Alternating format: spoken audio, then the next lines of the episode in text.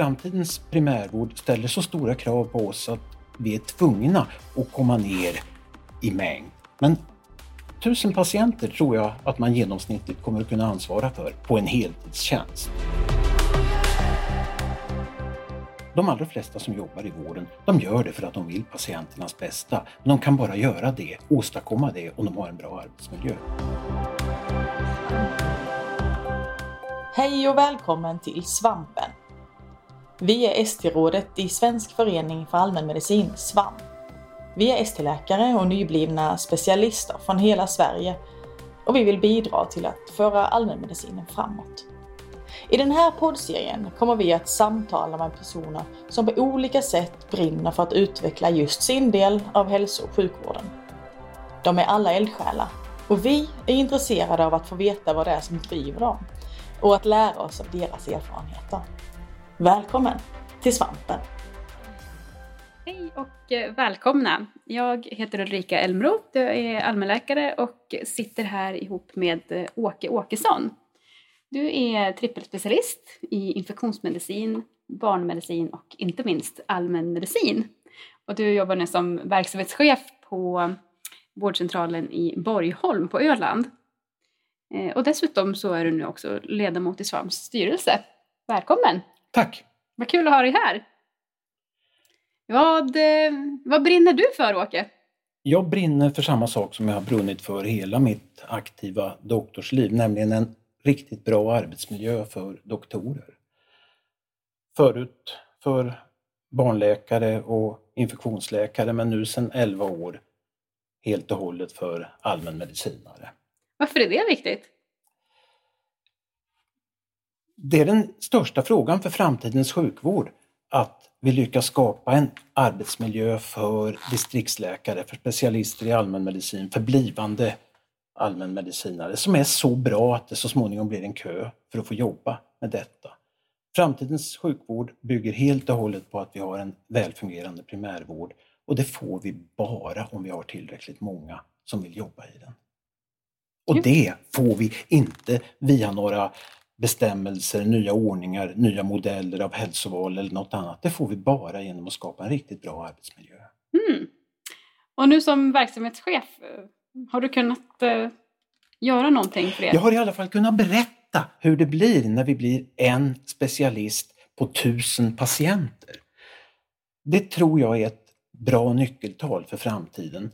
Man har pratat i Sverige i 15-20 år om att försöka bli en på 1500 och inte lyckats bli det. Och det är passerat för länge sedan. Framtidens primärvård ställer så stora krav på oss att vi är tvungna att komma ner i mängd. Men tusen patienter tror jag att man genomsnittligt kommer att kunna ansvara för på en heltidstjänst. Jobbar man mindre så får det bli färre. Och genom att berätta om detta, att kom och jobba i Borgholm, vi siktar på att bli en på tusen, så har vi faktiskt blivit numera 12 läkare. Så när de två som så småningom går i pension går i pension så är det ändå kvar 10 stycken som har minst 20 år kvar till sin pension. Så lite har det gått att göra. Ja, men berätta mer. Vad, eh, vad har ni gjort?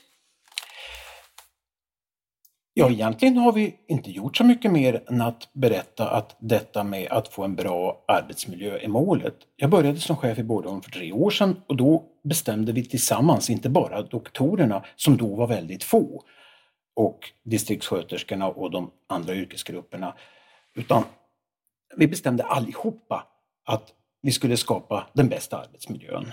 Bästa var då? Ja, i första hand i Kalmar län, men gärna i landet om det går. Och så bestämde vi ett antal parametrar som är viktiga att titta på för att säga om det är en bra arbetsmiljö. Och så satte vi igång. Så att årets tema blev inte patienternas bästa. För det vet jag sedan jättelänge att de allra flesta som jobbar i vården, de gör det för att de vill patienternas bästa. Men de kan bara göra det, åstadkomma det, om de har en bra arbetsmiljö. Så därför kommer arbetsmiljön före patienternas bästa som mål för mig som chef. Mm. Ja, det här borde ju vara ganska attraktivt för eh, inte minst unga läkare som tänker sig ett långt arbetsliv. Det är det och det har också kommit många yngre doktorer som till och med har kommit och bett att få vicka före AT för att meritera sig för att så småningom kunna göra primärvårds-AT för att så småningom kunna jobba i Borgholm. Så det tar inte särskilt lång tid att vända en negativ trend med ingen ny doktor på lång tid till att plötsligt sitta med den här situationen att läkarbemanningen är tryggad till en på tusen för de närmsta 20 åren. Ja, det låter ju nästan för bra för att vara sant. ja, lite, men, men det, alltså, det, som, det som jag tycker är så märkligt är att den här arbetsmiljö och bemanningsfrågan i primärvården aldrig lyckas ta plats på riktigt i diskussionen och debatten. Det är som något, ja, är det elefanten i rummet man brukar säga eller så, men allt, alla primärvårdens tillkortakommanden, våra problem att ställa upp på de krav som historiskt har ställt på oss beror ju på att vi är underbemannade och vi är underbemannade därför att vi alltid har haft den tuffaste arbetsmiljön. En del grupper på sjukhus skapar åt sig själva under vissa perioder tuff arbetsmiljö men med väldigt många år i slutenvård på olika specialiteter och olika sjukhus och nu faktiskt 11 år i primärvården så kan jag säga att det finns inget jobb för en doktor som är lika tuff som att vara allmänläkare. Och det är dessutom en brant linjär utveckling på detta. Det blir tuffare och tuffare. För att eh, framtidens sjukvård bygger på att vi tar ansvar för allt. Låt vara med sjukhusets specialister som stöd och hjälp när vi behöver det och när vi begär det, men ändå, vi tar hand om allt. Mm. Ja, eh, men om man går tillbaka till eh, ST-läkarna. Hur, eh, hur är det att göra ST i Borgholm? Det innebär att man får ett väldigt brett spektrum av alla sorters patienter. Borgholm ligger ju på en ö, Öland, och eh, det är fortfarande en tradition av att man vill ha all sin sjukvård på hälsocentralen. Det gör att det blir en väldigt bred utbildning, ett stort patientpanorama. Men det är också så att eh, vi har kvar en äldre generation doktorer som har jobbat faktiskt i Borgholm sedan bron byggdes. Det är bra länge sedan. De allra flesta ST-läkare var inte födda när bron byggdes. Men de finns kvar. Vi har alltså ett gäng senior advisors och eh, varje dag så är det en äldre läkare och med äldre nu menar jag inte bara äldre än jag själv utan faktiskt 65 och över som bara har rollen att vara senior advisor. Det gör att du som ST-läkare alltid vet att du kan gå och fråga om korta frågor, långa frågor, enkla saker, svåra saker och du stör inte. För våran senior advisor som är en, nu varje dag, men nu är det en grupp på sex, finns alltid där med enda uppgift att hjälpa dig med det du tycker är besvärligt. Och det kan vara att lotsa i vårdsystemet, det kan vara att hjälpa till med en bedömning om en människa verkligen är sjuk eller inte. Om jag behöver skicka en remiss på en CT-kolon nu eller om jag kan vänta tre veckor och se om det bara var magknip. Ja, så ni har eh, specialister som har gått i pension men som vill jobba lite extra? Ja. De, eh, några av de här sex väldigt erfarna specialisterna som ju tillsammans sitter på drygt 300 arbetsår i primärvården jobbar fortfarande två dagar i veckan eller en vecka i månaden. Men några av dem har också valt att bara ha en till två dagar i veckan som senior advisor. Det här gänget på sex stycken ansvarar tillsammans för att det alltid finns en senior advisor, SA kallad, närvarande. Mm. Och hur många ST-läkare handleder de då på dagarna? Nu handleder man sju, åtta stycken faktiskt. Men givetvis har var och en av de här sin egen handledare mm. också.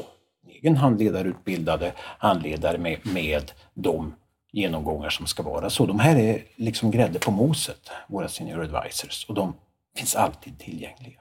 Och även för eh, specialisterna kan jag tänka mig? Ja, bra att du frågar det. För det, det här att försöka skapa en dialogtillvaro är så viktigt. Det är jättebra för en 50 eller 55-årig allmänläkare också att kunna få diskutera förutsättningslöst. Och det känns kanske lite bättre att göra det med en senior advisor än att gå och fråga sin ST-läkare som man ska handleda sen. Även om jag hoppas att man gör det också. Ja visst, det, det, borde man ju kunna lära av varandra åt båda hållen naturligtvis. Eh, men har ni, nå, har ni schemalagt någonting eller har ni några särskilda träffar? Eller? Mm, vi, vi försöker att jobba väldigt mycket med bred delaktighet i utformandet av den goda arbetsplatsen. Vi ägnar en timme varje fredag morgon hela läkargruppen åt att prata igenom viktiga ämnen, allt ifrån schemat till hur vi standardiserat ska behandla borrelia som är vanligast i Sverige på Öland. Vi hade för två veckor sedan en hel dag med hela läkargruppen, faktiskt 16 personer då, som dels jobbade fram vilka är våra viktigaste arbetsmiljöfrågor att ha med för framtiden. Det börjar inte vara så många nu faktiskt. Det handlar mest om att bibehålla det som är skapat. Men sen också vad vi kan förbättra i förhållningssätt till patienter, vad vi kan utveckla i hemsjukhuset som vi möjligen kommer att prata om senare. Hur vi kan förbättra vårt kontaktnät inne på sjukhuset. Ja. Vi sätter av tid till utveckling helt enkelt. Just det. Eh, ja, precis. Och det är ju, du säger nu, ja, men ni har jobbat med bemanningen så att ni ska kunna komma ner mot en läkare på, per tusen patienter. Eh, men det måste finnas andra arbetsmiljöaspekter också som ni har tagit tur med. Ja, en del är ju att man måste ha en individuell frihet att forma sitt schema. Att vill jag jobba bara fyra dagar så måste jag få göra det. Vill jag gå hem klockan två några dagar så ska jag göra det. Det vill säga det finns faktiskt ingen sån här fråga hur kan jag få göra så här Åke som besvaras med nej. Utan jag har sett det så att alternativet till att ha ett antal nöjda doktorer som får jobba den arbetstid de vill är att inte ha några doktorer. Och jag tycker att det är bevisat att det funkar. Nu är vi, vi är absolut tillräckligt många för att klara jobbet men var och en har den arbetstid och det sätt att arbeta som man vill ha också lite grann sin inriktning och sina specialområden efter eget val. Tycker man bättre om barnhälsovård än om äldreboenden så blir det flera BHV-dagar än äldreboenden, även om alla är riktiga distriktsläkare, det vill säga alla gör allt. Just det. Så om man sammanfattar så blir det då eh, arbetsbelastning, eh, det blir flexibilitet och eh, möjlighet till utveckling av ja, verksamheten. Definitivt. Och medinflytande, det vill säga alla vet att allt är möjligt att ändra, allt är möjligt att införa. Mm. Vi har en lite speciell arbetsmodell med något som har kommit att kallas Bornholmsgrupperna, inte Borgholmsgrupperna, som innebär att hela hälsocentralen är indelad i fem grupper tvärprofessionellt sammansatta. Det är ett par doktorer i varje grupp men det är också alla andra yrkesgrupper representerade. Varje förändringsidé, varje utvecklingsidé som kommer fram presenteras på arbetsplatsträff för alla och sen så är det alltid någon Bornholmsgrupp som hugger den här idén och tar den till sig, tuggar den ordentligt, vidareutvecklar den och sen ett antal veckor senare presenteras den för hela verksamheten och så blir det tummen upp eller utveckla det här vidare och så tar man om det igen till det blir tummen upp.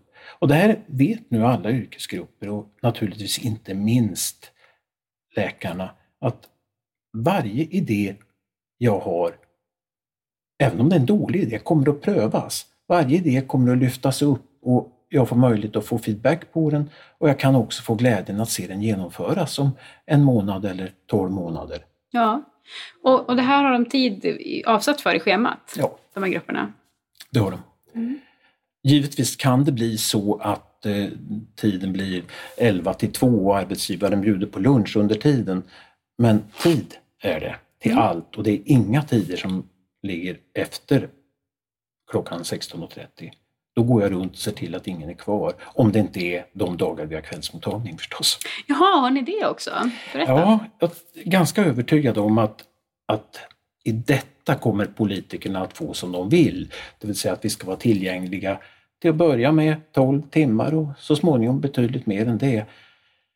Vi började för två somrar sedan med att ha öppet från 8 till 20 varje dag, sju dagar i veckan. Och eh, fick väldigt positivt gensvar på alla sätt för det. Sen har vi fortsatt när sommaren är över med att ta öppet på måndagarna till klockan 20.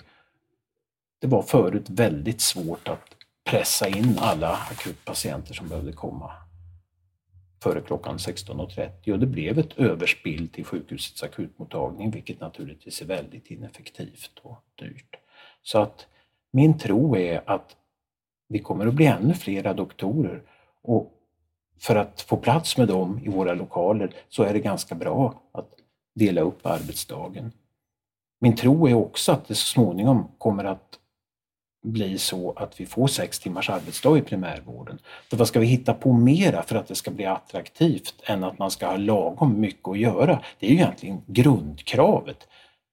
Tycker det, det säger mycket om vår arbetsmiljö att det ska verkar så exceptionellt att säga att vi bara ska ha tusen patienter på vår lista. Det tycker jag är baskravet. Nästa grej för att det verkligen ska bli attraktivt att bli allmänläkare istället för att ha en smygarspecialitet på sjukhuset där du kan ha det hur bra som helst det är att få sex timmars arbetsdag. Sex timmars arbetsdag i primärvården där ett lag jobbar från 8 till 14 och nästa från 14 till 20.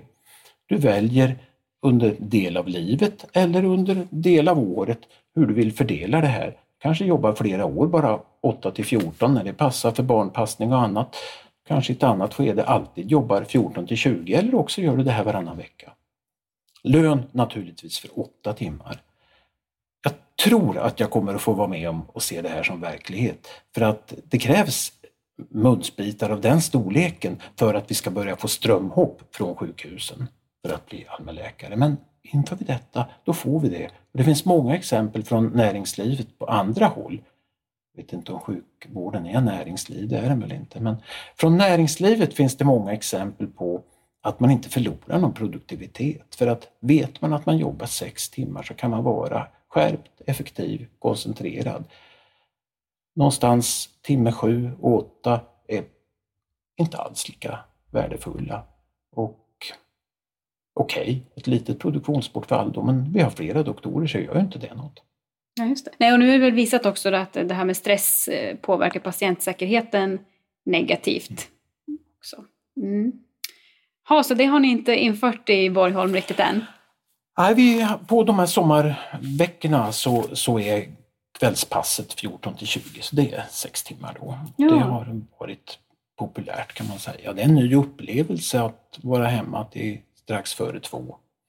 Och på sommaren är det ganska okej att sluta klockan åtta också, tyckte alla. Men det är en bit kvar i detta för att eh, vi måste få med oss eh, politikerna på att våga satsa på detta. Jag är helt övertygad om att den arbetsgivare och det landsting som blir först med att säga vi har sex timmars arbetsdag i primärvården kommer att få fullt med folk.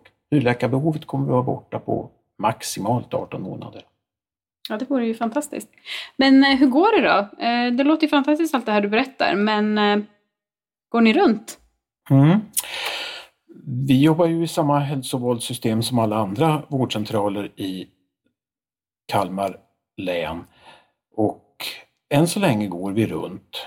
Vi har en omsättning på 45 miljoner ungefär och vi har levererat tillbaka en eller en och en halv miljon till primärvården centralt till och med förra året.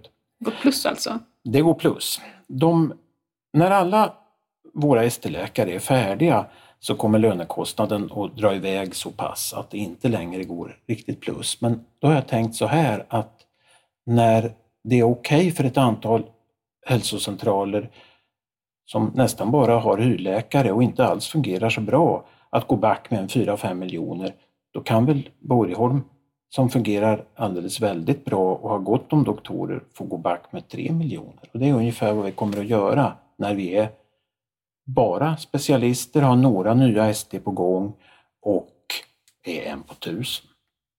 Mm, du har räknat noga? Jag har räknat noga.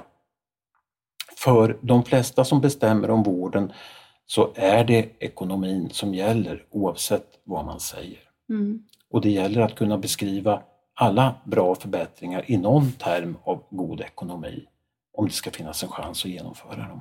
Just mm. Du nämnde det här med hemsjukhuset. Mm. Hemsjukhuset är en idéskiss som tog form för ganska precis ett år sedan. Då hade vi bestämt oss för att bjuda in kommunens alla sjuksköterskor från hemsjukvården, det var ungefär 25 stycken, till ett gemensamt möte eller en gemensam arbetseftermiddag för att se hur skulle vi kunna förbättra samarbetet mellan kommunen som lever sitt liv med hemsjukvårdspatienterna och hälsocentralen som ju ändå från doktorsida har ansvar för de här. Vi började inventera patientmaterialet, såg hur många det var och konstaterade att i Borgholms kommun med 10 000 invånare så var 250 människor inskrivna i kommunal hemsjukvård. De 250 människorna tar ganska många vårddagar inne på det vanliga sjukhuset. Kunde vi förbättra deras omhändertagande på ön hemma hos oss så skulle det kunna spara ganska stora pengar. Och därmed så, ja, då gjorde vi det här mötet och så tog vi fram en handlingsplan som till att börja med innebar att vi skulle bli lättillgängliga för hembesök. Ganska kort tid efter det här första mötet så bjöd vi in ambulanssjuksköterskorna, en väldigt oanvänd resurs. Ofta så kör de bara ambulans men de kan så mycket mer. Numera är de vårt hemsjukhus akut och labbpersonal kan vi säga.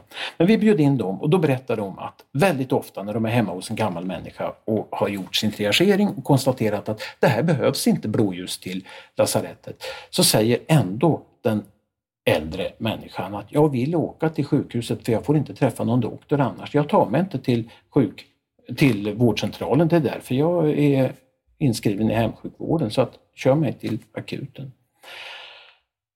Det är inget bra. Så vi bestämde oss för att så snart som möjligt kunna garantera alla människor i hemsjukvården ett hembesök klockan 11 dagen på. Och vid årsskiftet 2016-17 så införde vi det. Alla specialister har tiden mellan 11 och 12 reserverad för ett hembesök. Eftersom det är långa avstånd på Öland så är det tiden mellan 11 och 12 för att bli buffert en lunch om det skulle ta lite för lång tid. De här tiderna används nästan allihopa. Det går till så att antingen ambulanssjuksköterskorna eller kommunens sköterskor meddelar in till hälsocentralen före halv nio att nu behöver Emma eller Sven hembesök. Och sen samåker distriktsläkaren och kommunens sjuksköterska, distriktssköterska hem till patienten. Varje doktor har numera på sin skärm en avdelning i hemsjukhuset. Min avdelning kanske är 28 patienter som jag försöker att ha löpande koll på. Det är jag som gör hembesök hos dem när jag är i tjänst.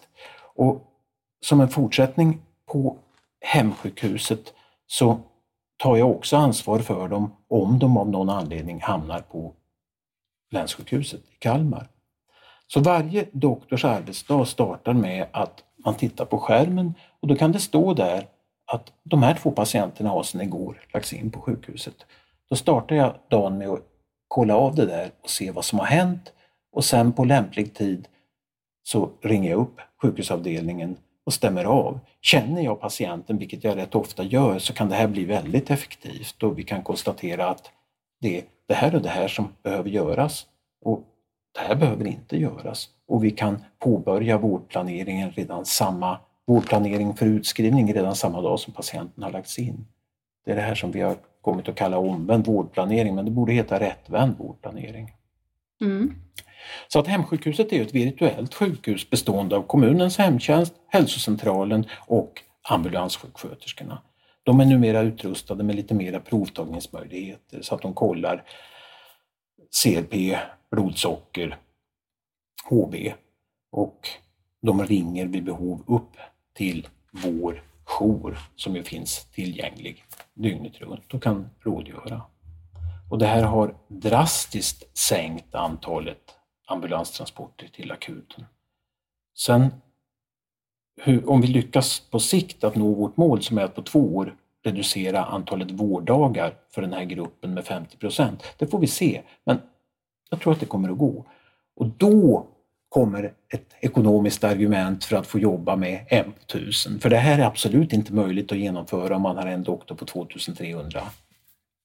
Nej, precis. Nej, men man tycker att de pengarna man sparar borde man kunna få ta del av själv i primärvården naturligtvis. Ja, vad inspirerande. Men är det här då alltså i ert område i Borgholm mm. eller är det på fler ställen i Kalmar? Nej, detta är bara Borgholms kommun och det är så lättsamt att Borgholms kommun sammanfaller precis med Borgholms hälsocentrals upptagningsområde så att det är ungefär 10 500 i både kommun och hälsocentralens lista. Men intresset för hemsjukhuset har blivit jättestort i hela länet och är nästan på alla släppar nu. Men ganska raskt i Sverige med. Det står en fin reklampelare på nätet just nu om hemsjukhuset är inget luftslott.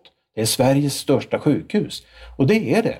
det är, jag har uttryckt det så och blir jätteglad när man får läsa i tidningen att det är så också. För att eh, mängden människor som vårdas i hemsjukhuset. Och då måste man komma ihåg att hemsjukhuset är inte bara kommunal hemsjukvård. Hemsjukhuset är den här samverkan mellan kommunal hemsjukvård, hälsocentral och ambulanssjuksköterskor. Men mängden. Vårt länssjukhus i Kalmar har ungefär 200 vårdplatser. När man inför sommaren får skära ner med 10 platser eller 15 så blir det ett väldans väsen och sannolikt med all rätt. Men samtidigt så skruvar hemsjukhuset i Borgholms kommun upp sin kapacitet från ungefär 250 till ungefär 300 patienter. Väldigt många av de här 250 till 300 människorna är svårare sjuka än många av dem som i samma tid ligger inne på länssjukhuset. Väldigt många har avancerad sjukvård i hemmet. Om vi kan öka vår kapacitet på det sättet på sommaren så kan man tänka vad det skulle göra om vi minskade den lika mycket. Och då är det här bara en kommun med 10 000 invånare. Tittar vi på hela Kalmar län som är som alla andra län ungefär en kvarts miljon invånare så är det 3 300 människor inskrivna i hemsjukvård. Och om vi tänker oss att de 3 300 platserna omvandlas till att bli välskötta hemsjukhusplatser, då tror jag att man på sikt kan minska behovet av slutenvårdsplatser mycket. Och kanske ännu viktigare, man kan skapa ett mycket, mycket bättre liv för hela den här gruppen människor vars sjukhus, sjukhusvård, vars sjukvårdsbehov i stor utsträckning kan tillgodoses i hemmet med hjälp av duktiga distriktssköterskor och erfarna allmänläkare. Och bibehållen kontinuitet? Naturligtvis. Sen är ju många fördelar med hemsjukhuset. Det är betydligt färre fallolyckor och det är inga sjukhusinfektioner. Jo, det också ja. Mm. Ja, det är ju en sån patientsäkerhetsaspekt som äh, mäts i Ja, den, den kommer alltid med. Ja. Sen kan man ju fundera över trivselfaktor, livskvalitet. Jag tror att man relativt lätt påvisar att det är högre trivselfaktor och bättre livskvalitet i hemsjukhuset än på länssjukhuset. Mm. Verkligen. Det låter ju lite grann som att eh, Borgholm har kommit eh, eh, några steg närmare den här framtidsbilden för eh, den nya nära primärvården. Mm. Om man tänker på Anna Nergårds utredning och sådär. Men jag känner igen många sådana aspekter som man pratar om där. Är det några fler sådana visioner du har som verksamhetschef? Ja, man frågar från primärvården väldigt ofta vad ska uppdraget bli? Vad är vårt uppdrag? Vad är framtidens uppdrag för primärvården? Det har Göran Stiernstedt svarat väldigt tydligt på i utredningen Framtidens vård. Det är allt. Vårt uppdrag i primärvården är all sjukvård som inte oundgängligen kräver slutenvårdsresurser för att ha patienter inneliggande under intensivvård, under särskild övervakning, under väldigt speciella omständigheter. Allt utom det är vårt ansvar. Och det är det vi håller på att utveckla fullt ut. Och det är faktiskt med det fulla ansvaret som jobbet blir riktigt roligt. Har man inte en större arbetsbelastning än att man kan ägna alla sina tusen patienter tillräcklig tid, då är det världens mest fantastiska arbete. Ja, det måste vi sprida. Du har ju också en del erfarenhet som eh, från sjukhusvården. Då var du chef också inom... Eh... Ja, jag har, jag har jobbat mycket med ledarskap i, i vården, framförallt i slutenvården. Jag har varit chef för infektionskliniken i Kalmar i sex år och efter det så tyckte jag att det var spännande att se om samma principer för ledarskap kunde fungera även inom verksamheter där jag inte var specialistkompetent. Så att eh, jag fick en del uppdrag av kortare typ som chef. Så att jag har varit chef på Medicin Östra i Göteborg under en väldigt turbulent period. Jag har varit chef på infektionskliniken i Stockholm, alltså Karolinskas infektionsklinik, när den bildades, den stora. Man slog ihop Huddinge och Karolinska sjukhuset till en enhet. Och jag har varit chef på Neurorehab på Danderyds sjukhus. Sen kom den här slutliga insikten om att nu är det dags att ta tag i primärvården. Det är dags att bli allmänläkare. Det är dags att bli specialist i allmänmedicin. Så att då lämnade jag allt det här och jobbade tre år på hälsocentral på södra Öland, Mörbylånga. Men eh, sen lockade det här med ledarskap igen och jag blev chef för hela primärvården, akutsjukvården och geriatriken i Blekinge och var det under två år. Vilket var fantastiskt spännande att få möjlighet att hålla de tre, de egentligen allra viktigaste bitarna förstås för äldre människor i samma hand. Men eh, det kommer insikter undan för undan och min nuvarande insikt som känns som att den blir bestående, det är att det är mycket lättare att förändra nerifrån än uppifrån. Och vad jag nu vill jobba resten av mitt chefsliv med är att skapa ett exempel på hur långt man kan komma med bara arbetsglädje, hög delaktighet och medansvar. Mm. Sen tror jag att det kommer att visa sig att det blir så mycket positivt ut från de här arbetssätten att de som en, av en naturlag sprids och kommer ut över landet. Ja, det är därför vi gör den här podden till exempel. Ja, just det! så det hoppas vi verkligen att det ska spridas och skapa inspiration. Eh, apropå det, om man vill eh, veta mer om hur ni jobbar i Borgholm eller mer om hemsjukhuset eller något annat, hur eh, kan man eh, få reda på, på, på det? Ja, man kan alltid skicka ett mejl till mig mm. och fråga, men eh, de flesta av de här bitarna som vi nu pratar om har jag faktiskt skrivit artiklar om i både Dagens Medicin och Läkartidningen. Så det enklaste sättet att få en komprimerad sammanfattning är att eh, söka efter artiklar av Åke Åkesson i de två tidningarna. Börja med det. Mm. Sen om du är intresserad av mera så slå inte en signal för jag svarar aldrig i telefon. Det går inte, men jag svarar alltid på mail och mess. Ja, det är bra att veta. Eh, vad har du för mailadress då? då? ake.akesson ltkalmar.se Utmärkt. Nu blir du mailbombad. Det gör inget. Nej, det är schysst av dig att dela med dig av det. Um, jag tänkte på det här med de här Bornholmsgrupperna som ni har i, på er mm. vårdcentral. Har du några exempel på sådana arbeten som de har? Ja, jag kan ta två helt olika exempel. Det, det allra senaste som vi nu tog gemensamt beslut om på APT förra veckan, det har rubriken Kex Borgholm. Och eh, blev det ur arbetsnamnet Lex Borgholm som hade sin upprinnelse i att jag som chef upplever att trots att vi har en fantastisk arbetsmiljö med högt i tak så är det ändå så att från alla yrkesgrupper så kommer det då och då människor till mig för att berätta att man tycker att någon kollega eller någon annan medarbetare inte har löst ett problem alldeles optimalt. Det kan vara en äldre kollega som tycker att den yngre inte har gjort som hen skulle eller precis tvärtom. Och det här känner jag inte är särskilt konstruktivt framåt och då kastade jag ur mig en, en idé, ett utkast bara, att vi borde kunna hitta sätt att direkt kommunicera med varandra om allt som vi inte är nöjda med. På ett sådant sätt att den som tar initiativ känner att man gör det här med ett positivt ansvar och den som blir tilltalad känner att yes, någon bryr sig om att hjälpa mig att bli bättre. Det här var många Bornholmsgrupper som ville jobba med men en fick ta det, ägnade ganska mycket tid åt detta och vi har nu en detaljerad beskrivning av hur vi jobbar i varje sånt här ärende där man kommer fram till att en medarbetare har gjort något som jag inte tycker är riktigt bra. Och det inkluderar en checklista för mig själv där jag prickar av varför jag gör det här, att jag inte är agiterad, att eh, jag har en konstruktiv idé.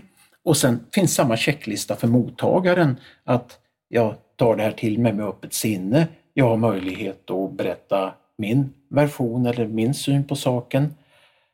Men ja, vad utgången är, det vet man aldrig när man börjar det här samtalet. Vi har bestämt att de här samtalen sker klockan fyra på eftermiddagen, aldrig precis när det har inträffat. Man springer inte in till varandra och berättar något under löpande arbetstid.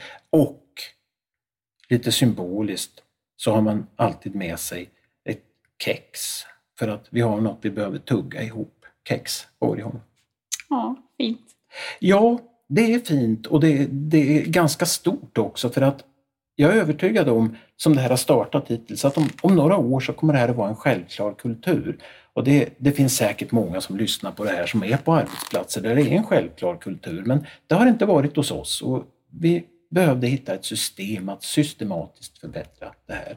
Kanske ingen slump att vi hade med en psykolog också i den här Bornholmsgruppen som tog fram just de här koncepten, checklistan för hur man verkligen testar av sig själv, att man har goda avsikter med det här.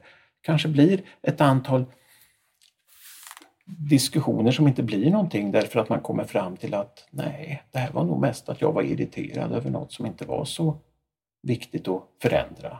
Kanske till och med hade fel. Hade du något mer exempel? Vi jobbar med något som heter Borgholms akutteam. Det är numera en doktorsunderstödd sjuksköterskeverksamhet kan vi säga, där två stycken sjuksköterskor ser alla akutpatienter som behöver komma in samma dag, där det inte är helt uppenbart att problemet hänger ihop med en massa andra sjukdomar, det vill säga de här hör inte till hemsjukhuset, det är inte våra mest sjuka äldre, utan folk som blir sjuka akut och på det sätt som blir allt vanligare vill ha tid nu. De alla de får komma, alltid samma dag. De träffar en sjuksköterska som gör en direktbedömning, som tar de prover som behövs för snabb diagnostik och i två tredjedelar av fallen handlägger patienten själv. I den sista tredjedelen så har hen ofta en diskussion med doktorn och när man kommer till en diskussion så går doktorn ofta med in till patienten. Man jobbar då alltid ihop och så avslutar man patienten på något sätt. Den här modellen, som jag skulle kunna berätta mycket mer om för den fungerar så bra, men nu var det ju om Bornholmsgrupperna, den är helt och hållet framtagen av, förädlad i en sån här Bornholmsgrupp som faktiskt fick dra det här i två omgångar innan arbetsplatsträffen godkände det som något som vi slutligen kunde köra igång. Och då hade man också lärt av det så att man la in en återlärande cirkel i varje arbetsdag i teamet. Så att under fyra månader så träffades akutteamet, de två sköterskorna och doktorn klockan fyra varje dag, fem dagar i veckan tillsammans med en sjuksköterska. Sammanfattade. Vad har vi gjort bra idag, vad är vi nöjda med, vad kunde vi gjort bättre? Varje fredag så sammanfattade sekreteraren vad som hade kommit fram och varje APT presenterades det här lades in i en förbättringsmodell som gjorde att nu tycker vi att Borgholms akutteam är fantastiskt välfungerande. Men starten var alltså en Borgholmsgrupp också. Wow, så ni har verkligen fått in det här eh, lärandet mm. och förbättringscyklerna i arbetet? Ja, och sen kan jag säga det att vi har alltså ingen ledningsgrupp på hälsocentralen. Det är 45 stycken fast anställda. Det är faktiskt nästan 85 på sändlistan på mejlet, det vill säga vi tar med de här pensionärerna och människor som kommer in och arbetar tillfälligt.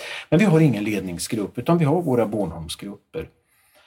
Varje fråga som skulle kunna vara en ledningsgruppsfråga läggs till en Bornholmsgrupp och när vi började med de grupperna, då fick alla grupperna alltid samma fråga.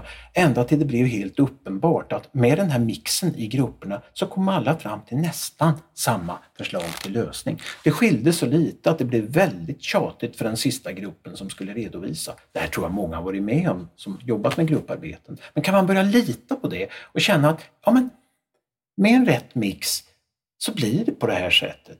Ja, då, är man, då kommer man dit där vi är nu, att alla vet att det här jobbet hade inte kunnat göras bättre av mig och min grupp än av den gruppen eller den gruppen. Utan jag litar helt på det här och en annan gång är det jag och min grupp som tar ansvaret och då kommer de andra att lita på oss.